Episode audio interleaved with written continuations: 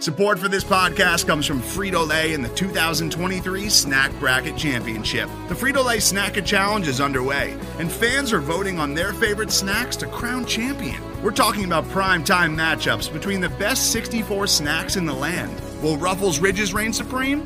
Can Doritos defend their dynasty? Or will Smart Food use their smarts for a surprise upset? Only you can decide. Get in on all the action for a chance to win up to $1,000 or a year's worth of snacks. Let your snacks be heard. Just go to fritolaysnacket.sbnation.com to vote and enter for a chance to win. No purchase necessary. Sweepstakes ends April 3rd, 2023. Void where prohibited. Year's worth of snacks awarded in the form of 52 coupons, each good for one bag of chips. See official rules at fritolaysnacket.sbnation.com.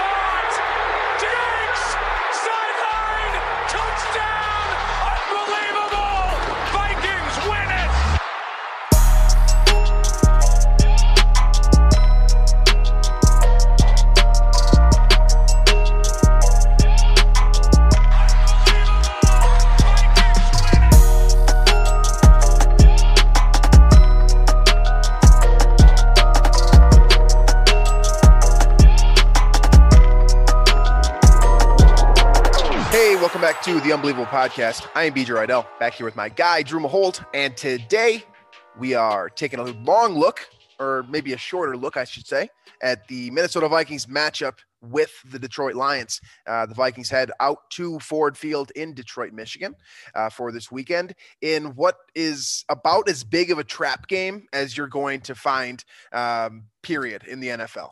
Uh, Lions, of course, still have not won a game and we talked a little bit about this on the last show, but it's kind of hard as a Vikings fan not to be a little bit nervous just for the simple fact that it always seems to be the Vikings, right?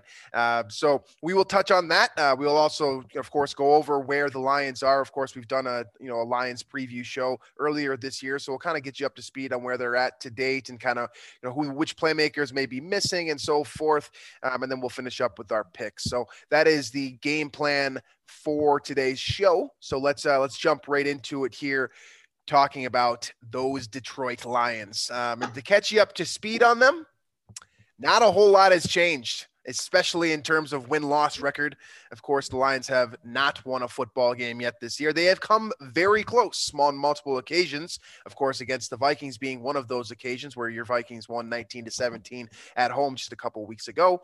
Um, but it seems like a lot has changed in that time. Um, not just personnel, but kind of morale to a degree. Uh, there's just some simple differences here where one team seems to be kind of trending positively while the other seems to be trending negatively. And I guess that's just kind of how Detroit is. Right. Uh, I think Detroit, it's the Lions are still the Lions, I guess is what how I'm going to put this. Uh, and it's actually, you know, if you actually look back at the history of the Lions in the last 25 years, it's very impressive how bad they've been repeatedly over and over. Stafford took them to the playoffs, I think, twice. Uh, and other than that, they've been a bottom feeder every single season. This year is no different. Um, I, I'm concerned though because, and I think you know, everybody says they play hard, all that stuff. That's whatever. Um, but they they run the ball well, uh, like really well. And so, I mean, I'm not, and I, I might say really well. I mean, I'm looking at the numbers here. They are number six in the league yards per attempt, and so that is concerning for a Vikings team that just got gashed by the Niners. Um, and again, it, it, I, the Vikings matched up poorly with the Niners. We went over that in the last show, but I do think there is a there is a way the Lions can win this game, and I don't think I. I mean, obviously, you don't say that about a team that's zero and ten and one. You kind of just you mostly dismiss it and say just just play like yourselves and you'll win the game.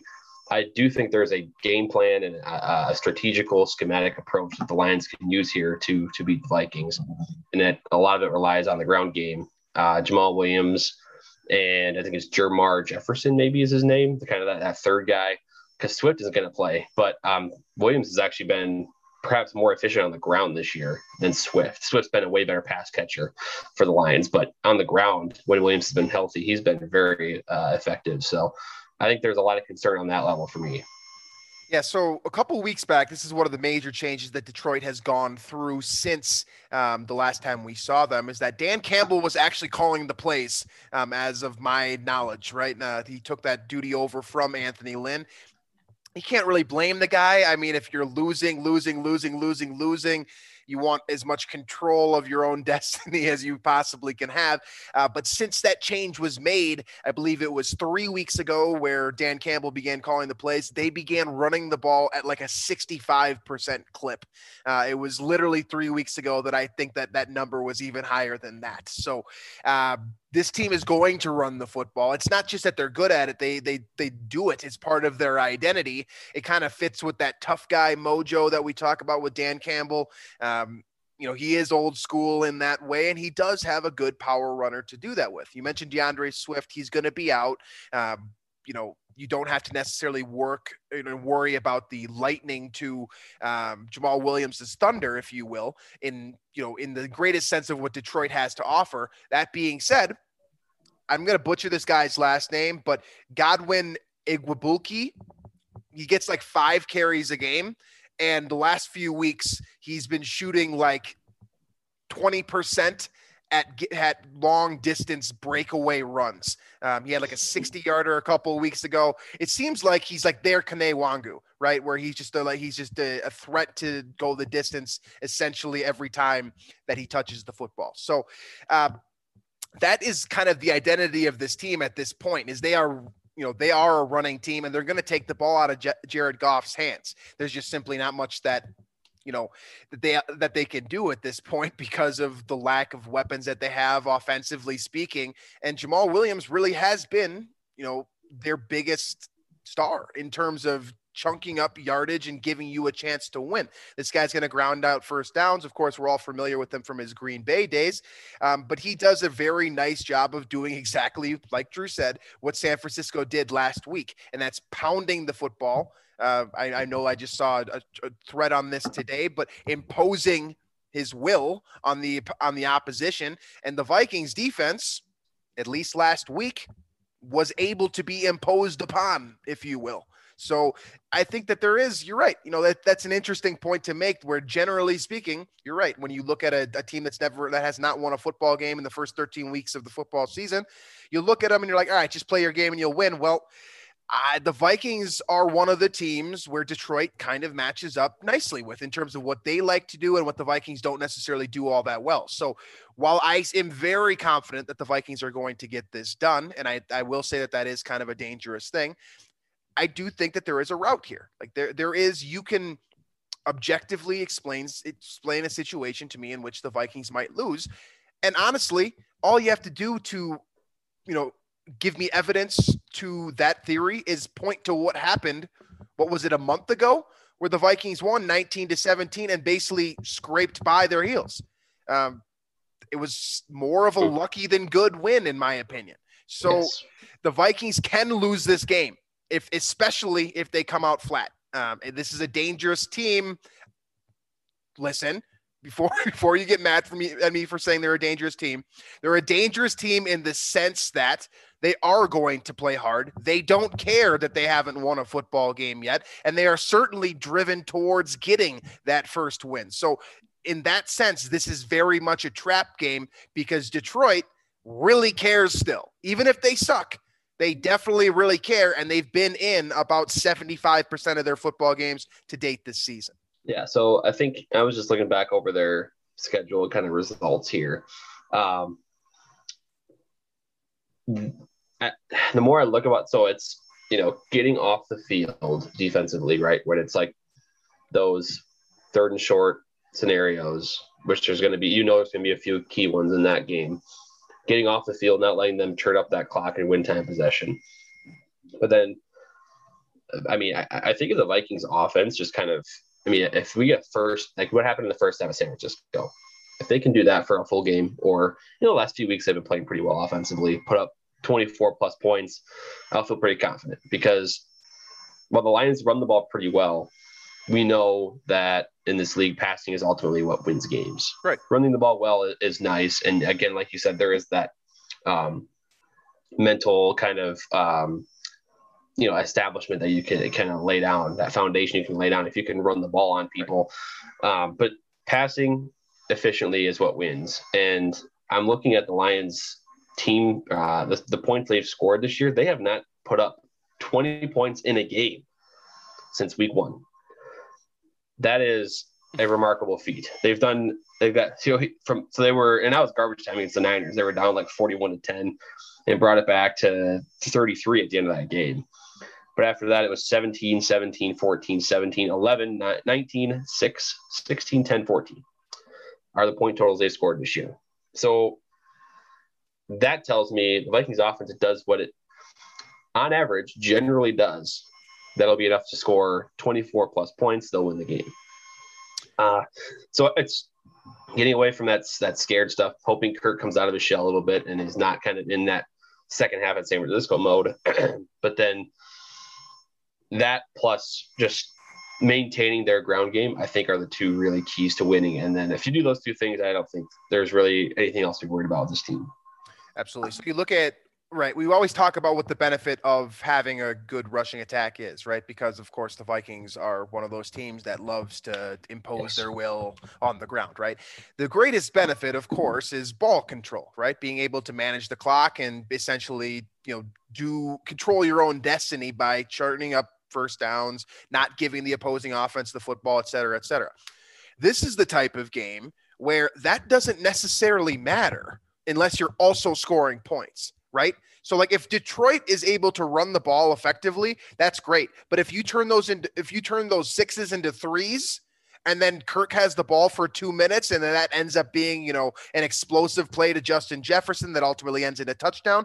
I don't care about time of possession in this one. Like that's all great. Like it, it's cool if you can control the game, right? But if you can't score points, which as Drew just said, Detroit can't. Uh, it doesn't really matter if you control the clock. Like you can have 40 minutes of time of possession, but if you only score 16 points, the other team only needs those 20 minutes to get more than 14 points. So there is an avenue, right, where Detroit is able to get this done. But it's going to take it's going to take Jared Goff playing his best football of the year because the Vikings are the better team. Let's just let's cut to the chase here. The Vikings are the better football team. There's no doubt about that in my mind. Roster build, uh, coaching, at, at, at, even with how you may or may not feel about Mike Zimmer, I think I'm very confident he's a better coach in the NFL right now than Dan Campbell. At least at managing the game and getting his guys in the right spots and whatnot. Overall, everything points to the Vikings winning this game. And that's kind of what is scary. But all that really means is that if you're able to unleash the aerial assault that you have over not necessarily I'll skip over San Francisco, but basically over you know the last two, three weeks or so, you're going to win this game. It's not going to take everything you got this week. While I still think you you need to focus in on the mentality of like, all right, these guys are here to bite your kneecaps off, to quote Dan Campbell. Mm-hmm. You des- you don't necessarily need to play your best football. You can get a bad bounce, you can get a stupid fumble in this, whatever it is, and still find a way to win because you are the better team. Period. But you have to be diligent about what you what how you how those possessions for the Vikings go, right? It can't be a bunch of three and outs. You're going to lose if it's a bunch of three and outs. But if you have, you know, a three play 75 yard drive that's just one big explosion completion, Detroit does not have the assets to contend with that. And that's really my point here is that if the Vikings mean, go the down, time, the only reason they scored a touchdown last last time they played the Vikings, their only touchdown was because Dalvin or no Mattison fumbled, you know, way in, in Vikings territory and they scored a couple plays later and we know how that whole game played out. Um, so there's, I mean, ultimately, this is a, it's a game that I think the only reason we're really concerned, um, honestly, it's probably just that we have that fear in our minds as Vikings fans. Right. Um, of, that's exactly. Uh, uh, I mean, that's ultimately what it comes down to. Um, the Vikings should have been this game. They have the better team, like you said, on both sides of the ball. Um, and while Detroit does run the ball well, and as does San Francisco. That'll be something to keep in mind, but they just don't score that many points. And so the, at the rate the Vikings generally score points, they should be able to, you know, put up the the the offense needed to win this game somewhat handily. So, you know, I mean, I'm, we're no, neither one of us is going to sit here and say, oh, Uh, the Vikings will 100% win this game. That's never how it is because, Mm-hmm. as we know, any given Sunday. Uh, but this is a game, and we can very com- comfortably say now this is a game the Vikings should win, and they should be six and six. And I mean, there's no other really re- like reasonable take on the situation, right? Uh, nobody's gonna come in here and say, "Yeah, I got oh, I got Detroit because of this and this and this." Like, there's not a, you know, I, I don't know. I, I'm I'm trying to find the right words here, but it's the Lions are going to keep losing until something kind of miraculous happens because everything seems to be going against them, even when they are kind of in a game. They seem to find the ways to lose that game. So there's Yeah. that going against them as well. The Vikings are just, I mean, that passing attack is as long as it's there for a little bit on Sunday, they're going to win.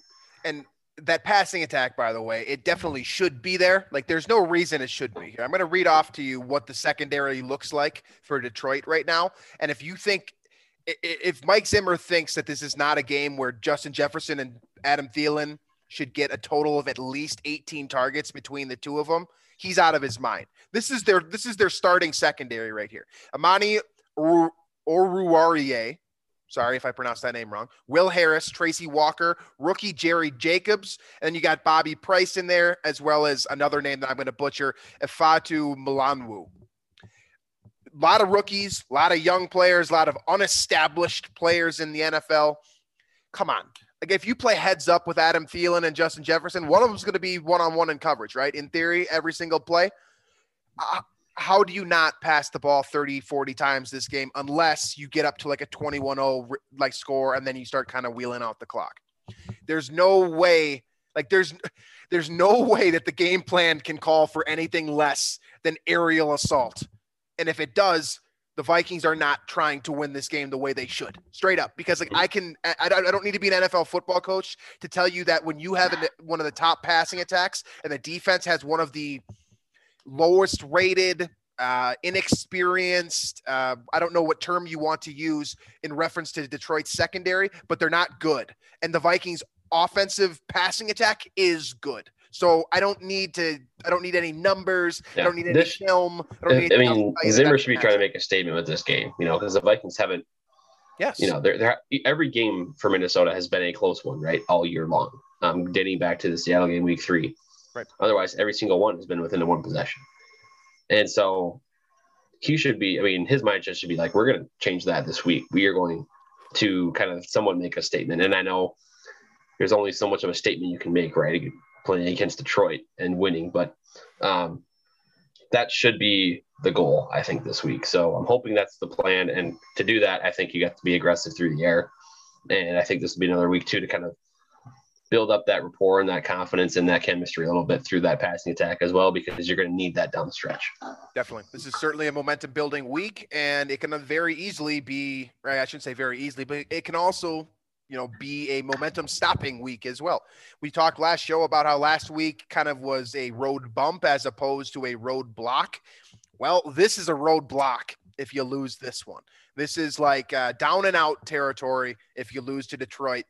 Um, it hurts in more ways than one, right? Like it's not just a loss on the scoreboard, it's also like a morale killer. Like you do not want to be the team that loses to Detroit. It's someone's going to do it probably. I'd say someone's going to lose to them. History says the Vikings are a good candidate for that. At least in my history of being a Vikings fan. Well, the That is, being Vikings said, it should Lions. not the Vikings, happen. the Vikings routinely dominate the Lions. Um, Yeah, 79, But they 39 and 2 as a, as a career Yes. overall against Detroit. Yes, but they also have this propensity to play down to opponents' level. So that's where you're kind of your your point about that it could be the Vikings. You know that comes into play all year long. They've been playing to the level of their opponents, whether it's Detroit or whether it's Green Bay. So Right. that's where the concerning part is. I mean, as much as we want to sit here and say the Vikings are the better team, and you know they have the better passing attack, they can aerial assault, and they can run up and down the field with these corners, but we know Sunday at two thirty it's going to be a one score game entering the fourth quarter, and we're going to be sitting there just sweating it out.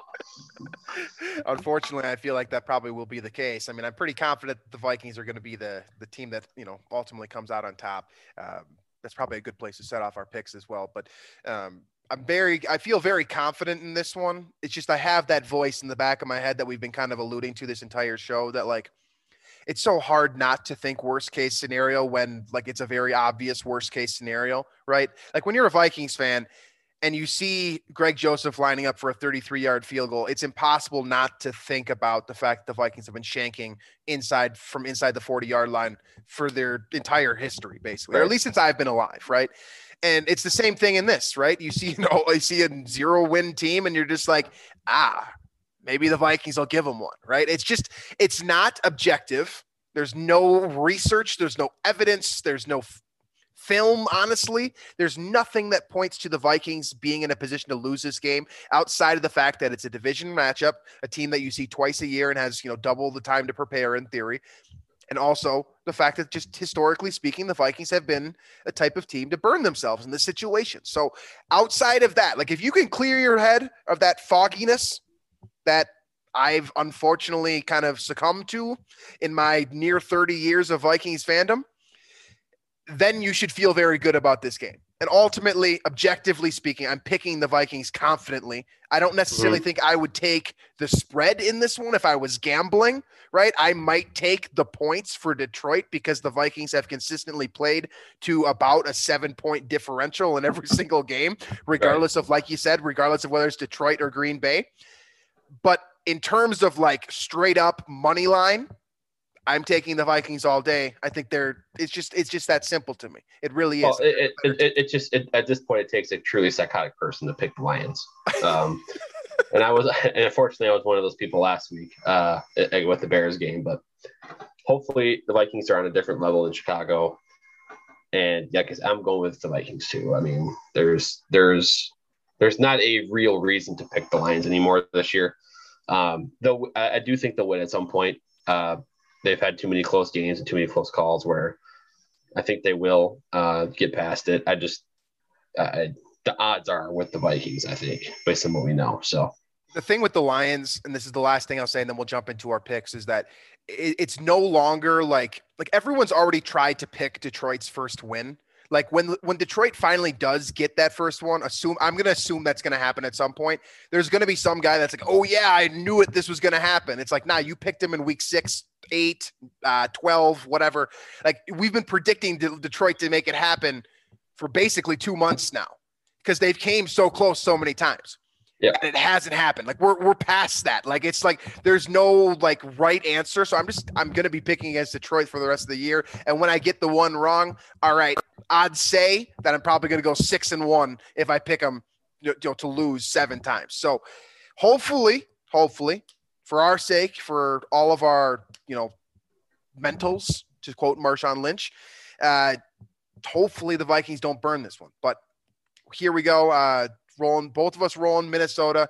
I think everyone in Minnesota feels like that, and that's ultimately where that kind of fear comes from. So, all right, let's roll into our picks here. I don't think there's a whole lot more to say about Detroit. We've already covered them once this year, and like I said, without D'Andre Swift, there's not a whole lot more innovation to add outside of you know game manager Jared Goff and Jamaal Williams pounding the rock. So.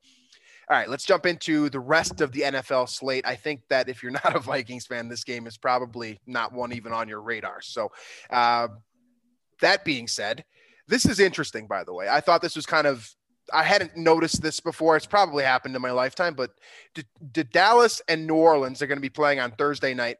They have the first NFL matchup of this week. Of course, both of those teams played on Thanksgiving last week as well. So I believe I haven't noticed this if it's been happening. Maybe I'm stupid. Whatever. They do it every year. Yeah. They, do they do that every year? Yeah. Really? yeah. okay. Like, remember it was 2016 I think yes, 2016 when the Vikings played the, the Lions on Thanksgiving. The following week was uh, Vikings Cowboys Thursday night. Um, so it's been yeah, they always do that to kind of give you know people the right the fair bye or whatever. Yeah.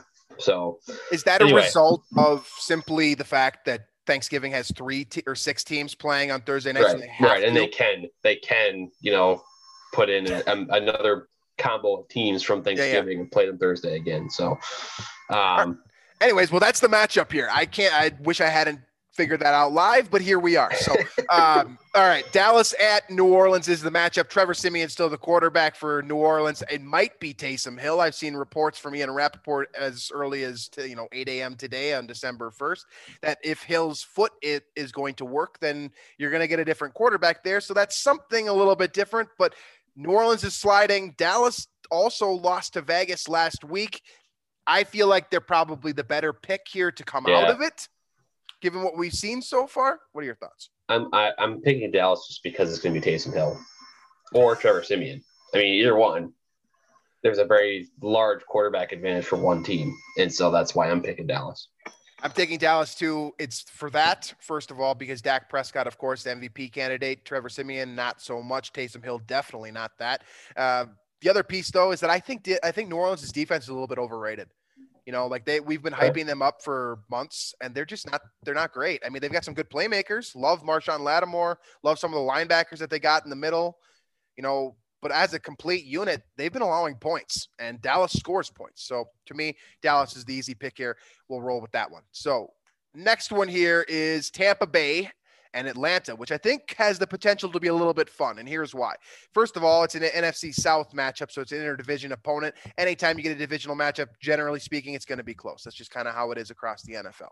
Second being Atlanta's kind of good now, and they're interesting. Like they've got some they've got some playmakers that they use. Of course, Cordarrelle Patterson gets, you know, he's been in the limelight the most because of the fact that he's playing wide receiver, running back, and of course, now he's apparently listed at safety on the depth chart. But they've also got Kyle Pitts. Matt Ryan's not a bad quarterback. I think they might have enough to get it done against Tampa Bay in theory, but it's Tom Brady we're talking about. Who gets it done here? I mean, I'm gonna take the Bucs, safe pick, but I it's weird because the Falcons had I think was it two games in a row where they were just awful. They got smoked by Dallas, they got smoked by the Patriots back to back. Um, and it seems like basically when Patterson is available for them, they are they're able to you know create long drives and score points. And when he's not available, they just like shut down. So, I and he's available as of now, as far as I know. so I think it'll be a close game. I would probably take Atlanta on the spread, but I'll go Tampa for the win. I'm going with Tampa as well. Again, it's like you said to start. It, it's the safe pick here. I, I think Atlanta is kind of like a savvy pick, right? Like if you're interested in doing like a spread or, you know, maybe a little tease or something like that. I think this is kind of a sexy game for that reason. But uh, I can't confidently, you know, can't confidently be like, all right, this team is going to beat Tampa Bay. They've got some things in their favor. Well, Tampa's been weird too lately. Like they like they they came back and beat the Colts last week, but the Colts kind of gifted them that game because there was a bunch of turnovers in their own territory, and Brady didn't look awesome uh, other than throwing to Gronk. Like it was kind of odd to see with everybody else. So it, it I don't know. Tampa Bay looks kind of iffy right now. They didn't they lost to Washington. What was that two weeks ago? So it's Been up and it's not like Tampa Bay is this dominant force at this point. Now, if if I know Tom Brady like I think I do, that team will be peaking at the right time come January. Right. And normally, when does that normally get started? December. So I'm going to take Tampa Bay as well, pretty confidently there. But I do think it's you know an interesting matchup, has some potential to be fun. All right, next one here is Arizona and Chicago. I don't know if it's going to be Kyler Murray at this point. Like I've kind of given up on the whole like ah, it might be, it might not be. It's a game time decision every Doesn't week. matter. Doesn't matter. really seem to matter, especially No. Chicago. Both of us roll in Arizona Arizona. not a whole lot more to talk about there. All right, next one here. I think this, has the potential to be the best matchup of the entire weekend, and that is the Los Angeles Chargers going to Cincinnati, the Cincinnati Bengals, of course. Uh, I think a couple weeks ago it would have been hilarious to call this a premier matchup, but the way that Joe Burrow is playing, the way that Joe Mixon is playing, by the way, uh, with Justin Herbert kind of being a little bit up and down and a little bit of a roller coaster and kind of interesting to watch over the last couple of weeks. This matchup has points written all over it. Um, and it could be a shootout. It could be a very fun one. I think you're going to see this one on Red Zone quite a bit. Who ultimately gets this one done? I guess NC. Um, I, I just the Chargers have been blah. Like uh, they're kind of they're too inconsistent for me. Uh, I think the Bengals are coming on strong here after that embarrassment. Was it to the Browns a couple weeks ago? Mhm. Since then, they've come on strong. I like the Bengals. Yeah, I'm taking the Bengals as well. Uh, first of all, they're at home, so that's kind of the way that I lean when with these toss-up picks. And also, you're right; they're just a little bit more consistent, and I do mean just a little bit because they have been known to throw a dud out there every once in a while. But I think Cincinnati's the safer pick. I'm rolling with them too. Uh, next one here is the New York Giants at the Miami Dolphins. Now, Miami has all of a sudden become a very interesting team. I believe they won what is it, four or five in a row now? Something um, like that. They're rolling. And it looks like the team that we kind of thought they might be at the beginning of this year in terms of you know being a dark horse playoff contender maybe a good candidate for that seven seed. They seem to be inching towards that now and they're going against the giants team which is coming up its biggest win of the year and is also not going to be with daniel excuse me going to be without daniel jones this week. Does miami keep this thing going or is are the giants kind of figuring something out here? Um who is the quarterback for the Giants this week? Mike Glennon. All right, Dolphins. That's the pick. Dolphins for me as well. That's all. That's really all I needed. Um, it's really as simple as that for me. Is I'm going to bet against the team that doesn't yep. have Mike Glennon, right? And Tua, yep. Tua's pretty good, and he's been looking very good. So. He has been. They have been solid. Yeah, Jaylen Waddle looks like the real deal. Absolutely, and he honestly, I think you know, back in uh, was it back in April, we were all pretty surprised that Waddle was the first one to come off um, after Ja'Marr Chase. And it seems like he might be the guy. Like he's pretty damn good. Like he's running routes at a high rate. I mean, he's just he's as effective, if not more so, than DeVonta Smith. So uh, interesting, interesting tandem that they got going there. We'll see how that works long term. But for the short term, Miami for both of us. All right, next one here is Philadelphia and the New York Jets. Uh, this one has the potential to be fun just because of what Philadelphia is and what the Jets kind of have the tendency to sometimes be. And that's a flash in the pan hitter where you never really know what you're going to get, but every once in a while they surprise you. Philadelphia is kind of the embodiment of that, whereas the Jets are weird and just kind of they're definitely coming off of one of their best weeks of the season. That being said, they're still the Jets and the Philadelphia Eagles. You know, just two weeks ago, we were talking about them as a potential trendy pick to win the East if Dallas were to falter. So, we got in this one. So I know this this you know we'll have a kind of underdog money line pick you know for this show, um, just for like kind of end of November, early December, kind of that's our time to do it. Um, this is not mine, but I'm picking the Jets. Um, going against the grain here, and I think I don't really have a reasoning for it other than I think it's going to be kind of a, you know, a, a, it's going to be like a Lions game where it's like scores are in the mid teens on both sides, and it's going to come down to one play. And I'm just going to, you know, the Jets are at home. Uh, that's kind of, you know. I'm kind of also sort of trying to pick it different than you because I want to gain some ground. So uh, that's that's where I'm. That's where I'm at. I'm going Jets here, but it's not my my underdog pick of the of the month. I'm going to take Philadelphia. Um, they're the safer pick here. I don't, you know what? I don't, that's not even a good answer here because really neither of these teams are safe, especially after what Jalen Hurts did last week. Um, right. I, I'm going to go with the, I'm going to use the rebound narrative. That's how I'm going to justify this one. Uh, but coming off of a terrible week, um, a loss to a divisional opponent, and I'm going to say that they come back and, you know, make a play here, get it done against the Jets to keep their season alive, basically. So, all right, we'll split on that one. Rolling into Indianapolis at Houston. By the way, I forgot to note at the beginning of our picks that, like Drew just said, this is our money line pick, uh, your underdog pick of the month. Month. Uh, we haven't actually came up with either of those picks here, but I'm assuming we're going to hit one of those pretty soon. Uh, Indianapolis and Houston, I don't think is going to be that game. However, I don't think we really no. even need to talk about this Colts. one. Yep. Yep. Colts for both of us. No problem there. Uh, next one here is Washington at Las Vegas. Interesting matchup, especially given the circumstances. Washington did what we did not want them to do on Monday night, getting that W against Seattle. And they are currently the seven seed in the NFC. Your Minnesota Vikings are number eight as it currently stands heading into this week. Uh, Vegas, on the other hand, just came off of a big, big W to basically save their season over the Dallas Cowboys on Thanksgiving. Who gets it done? So you just use the bounce back narrative for Philly. I'm using the uh, kind of let down narrative for the for the Raiders here. And so they get the big win over the Dallas Cowboys on Thanksgiving. Washington has been kind of finding their groove here. They've been stringing together, I think, three wins in a row now. I'm going Washington. That is my underdog kind of money line pick, uh, worth the five points or whatever in our game. That's mm-hmm. the one I'm going with. I'm trusting in Taylor Heinicke. I like it. Um, there's, you know, I, I always am for trusting in Taylor Heinicke, of course. Uh, that being said, I, I do think that you know, Las Vegas has the more complete team, and there's also a reason why they are an underdog pick here. So I'm going to go with Las Vegas. I'm going to take the favorite here. Uh, I think that you know Derek Carr. For first of all, I just want to say he's been doing a great job, kind of running through this muck that has been the Las Vegas Raiders this Mhm. entire season.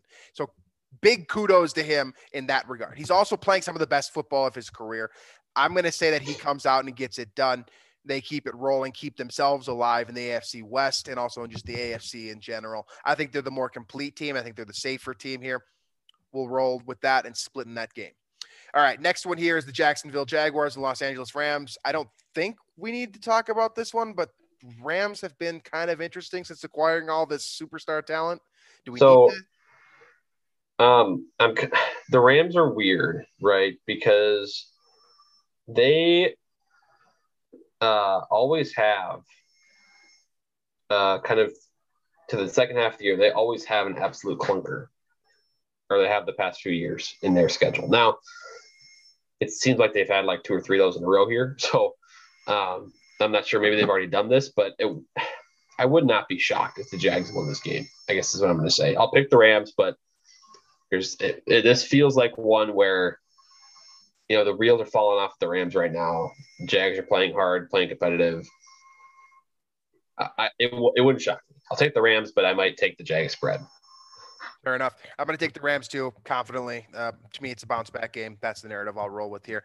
Um, next one here is Baltimore and Pittsburgh, which in theory should be one of the matchups of the week. Uh, you know, you got a brutal rivalry, one of the most physical rivalries across the NFL. Uh, Pittsburgh doesn't look good, though. Chase Claypool is making headlines for the wrong reasons with his head coach. Baltimore, on the other hand, also is not playing convincing football. I know they won last week, but I'm not feeling the whole MVP thing for Lamar Right. Jackson right now. I'm not feeling the get hot and potentially make a run in the playoffs thing for them right now. I don't know, but I think there's a clear favorite because of how Pittsburgh has been playing. That being said, in this matchup, this is a true toss up every year, regardless of who's playing. Yeah, I'll take the Ravens, but I, I don't love it. I mean, the when Lamar's turning it over like that, I mean, he's only had a handful of really good games this year. Other than that, it's been Right. pretty ugly for him. So I'll take the Ravens. I don't love it though. It's mostly because of Big Ben just being absolutely terrible. Yeah, I'm going to take Baltimore too, and that's my exact reasoning. Ben Roethlisberger is old and decrepit and terrible, so uh, that's an easy one for me. Baltimore all the way. All right, last three here on the docket: San Francisco and Seattle, another rivalry matchup. Uh, we've seen what Seattle has kind of been reduced to. Of course, we had a firsthand look of what San Francisco is in the process of becoming. Uh, does San Francisco keep it rolling in a key divisional matchup and a key rivalry matchup, or does Seattle maybe save their season here? I I mean, they look so bad. Um, I don't know how Pete Carroll is still coaching that team. Right. Uh, yeah, I got the Niners here in this one. it's always a bad situation when the team has a really good quarterback and still sucks, right? And then you have to start questioning, okay, how good is this quarterback actually? Right. And Is he washed? He's either washed or he's hurt. One of the two is true. I think he's hurt. I'm not going to call him Wash. He's still too young for Wash, but he definitely does not look good. And because of that, Seattle is completely inept. They can't do. They can't get anything done. San Right. Francisco, on the other hand, trending in the right direction. I'll easily go San Fran. All right, next one here. AFC West, Denver and Kansas City. Of course, Kansas City comes in with their high flying offense. They've been one of the top teams in the NFL the last couple of weeks, but we've also seen them kind of at their worst eh, within the last six weeks of this year. Denver, on the other hand, has had an up and down year. They're, of course, led by Teddy Bridgewater, everyone's favorite in Minnesota. Is there a way that Denver is able to get this one done in Kansas City or not? No, and I, I I'm gonna I kind of want to point out the Chiefs defense is kind of finding itself here. Uh, they but they held Dallas to nine points uh, a couple weeks ago, or right before their bye week. They held the Raiders to 14 points. Before that, then before that, they held the Packers, which was without Aaron Rodgers, mind you, but held the Packers to seven points. So there was kind of that point in the season where they that defense was getting a ton of heat, uh, basically kind of after that Titans game since then they haven't allowed a team to score 20 points in four games um, I'm going with the Chiefs here, and I think they've kind of found themselves, uh, and I think they're going to start getting hot here as the playoffs are or are coming up. Yeah, I'm going Chiefs as well. I, I don't have a I don't have a story for Denver. All right, I don't have a I don't. There's nothing in my mind that suggests that they could win. Patrick Mahomes against Teddy Bridgewater is a complete mismatch, in my opinion. I love Teddy as much as you guys. Let's be real. It's it, this is a complete mismatch. I think Kansas City is the better team. As long as they play their game, they win this football game outright. All right, last one on the docket here. I think this has the potential as well to be a very fun football game on Monday night. This is my money line pick. It's New England at Buffalo. Buffalo being the favorite, so you know where I'm going in this one. How do you feel about this matchup? Of course, the pa- Patriots, one of the hottest teams in the NFL right now. Buffalo, of course, one of the picks, the trendiest pick, arguably outside of Kansas City to take the AFC this year. Who gets it done? Josh Allen or Mac Jones? Yeah, there is a large part of me. I think the Patriots going to win this game, but I do not want to root for the Patriots, so I'm going to pick the Bills.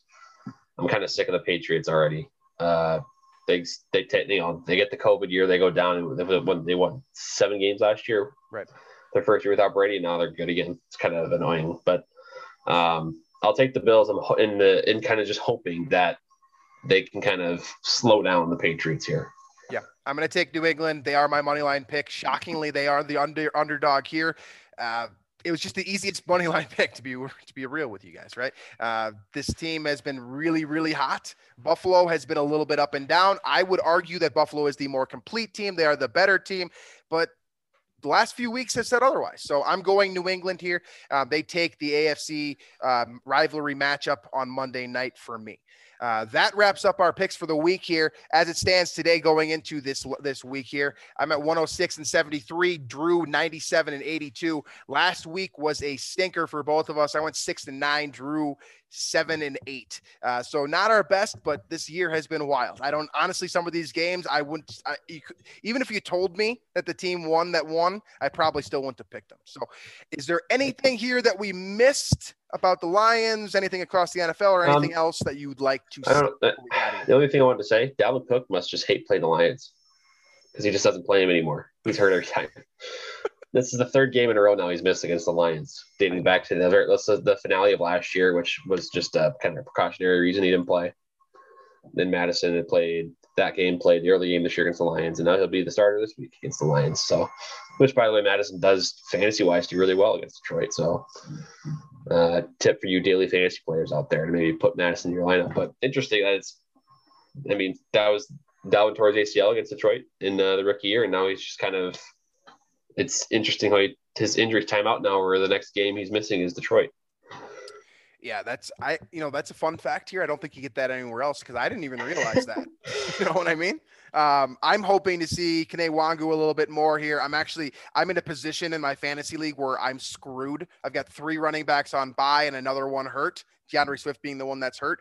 I'm gonna start Kene Nwangwu and I'm gonna lose or win on that. Oh my word! It sucks. It's all I got. It's a 12 team league. Like it's 20, very deep. I was gonna say, is it like a 20 team league? It's 12 teams and everyone's been hurt. You know, I'm at the point where I'm starting David Montgomery and I've got three guys on bye: Kareem Hunt, uh, Tennessee's D'Onta Foreman, uh, and D'Andre Swift is going to be hurt. So I'm just in a position where I'm screwed. So that was the that was the pick I'm going with. and I'm just kind of getting you know trying to catch lightning in a bottle. But I wouldn't do it. I wouldn't recommend that to anyone, but that's where I'm at this week. So, all right. Um, that about wraps it up here. Uh, thank you guys as always for listening. Um, we appreciate that. And you can find us on iTunes, Stitcher, Google Play, Spotify, wherever else you listen to your podcast. If you prefer to watch the show, we are available on YouTube. That being said, I find that a little bit strange. And there's not a whole lot of you guys that actually do that. But if you do, feel free to drop us a line in the comment section. We do read those. We enjoy that stuff. Uh, make sure to check out the rest of the Climbing the Pocket Network. Guys are dropping shows Monday through Friday, both live and podcast forms. Um, if you don't like us, you might find someone else on the team that you enjoy. And lastly, make sure to check out the Daily Norseman. Best content on the web from a blog perspective. Um, tons of great writers on there and that's our home base as well. So thank you guys for listening. We will catch you guys next time.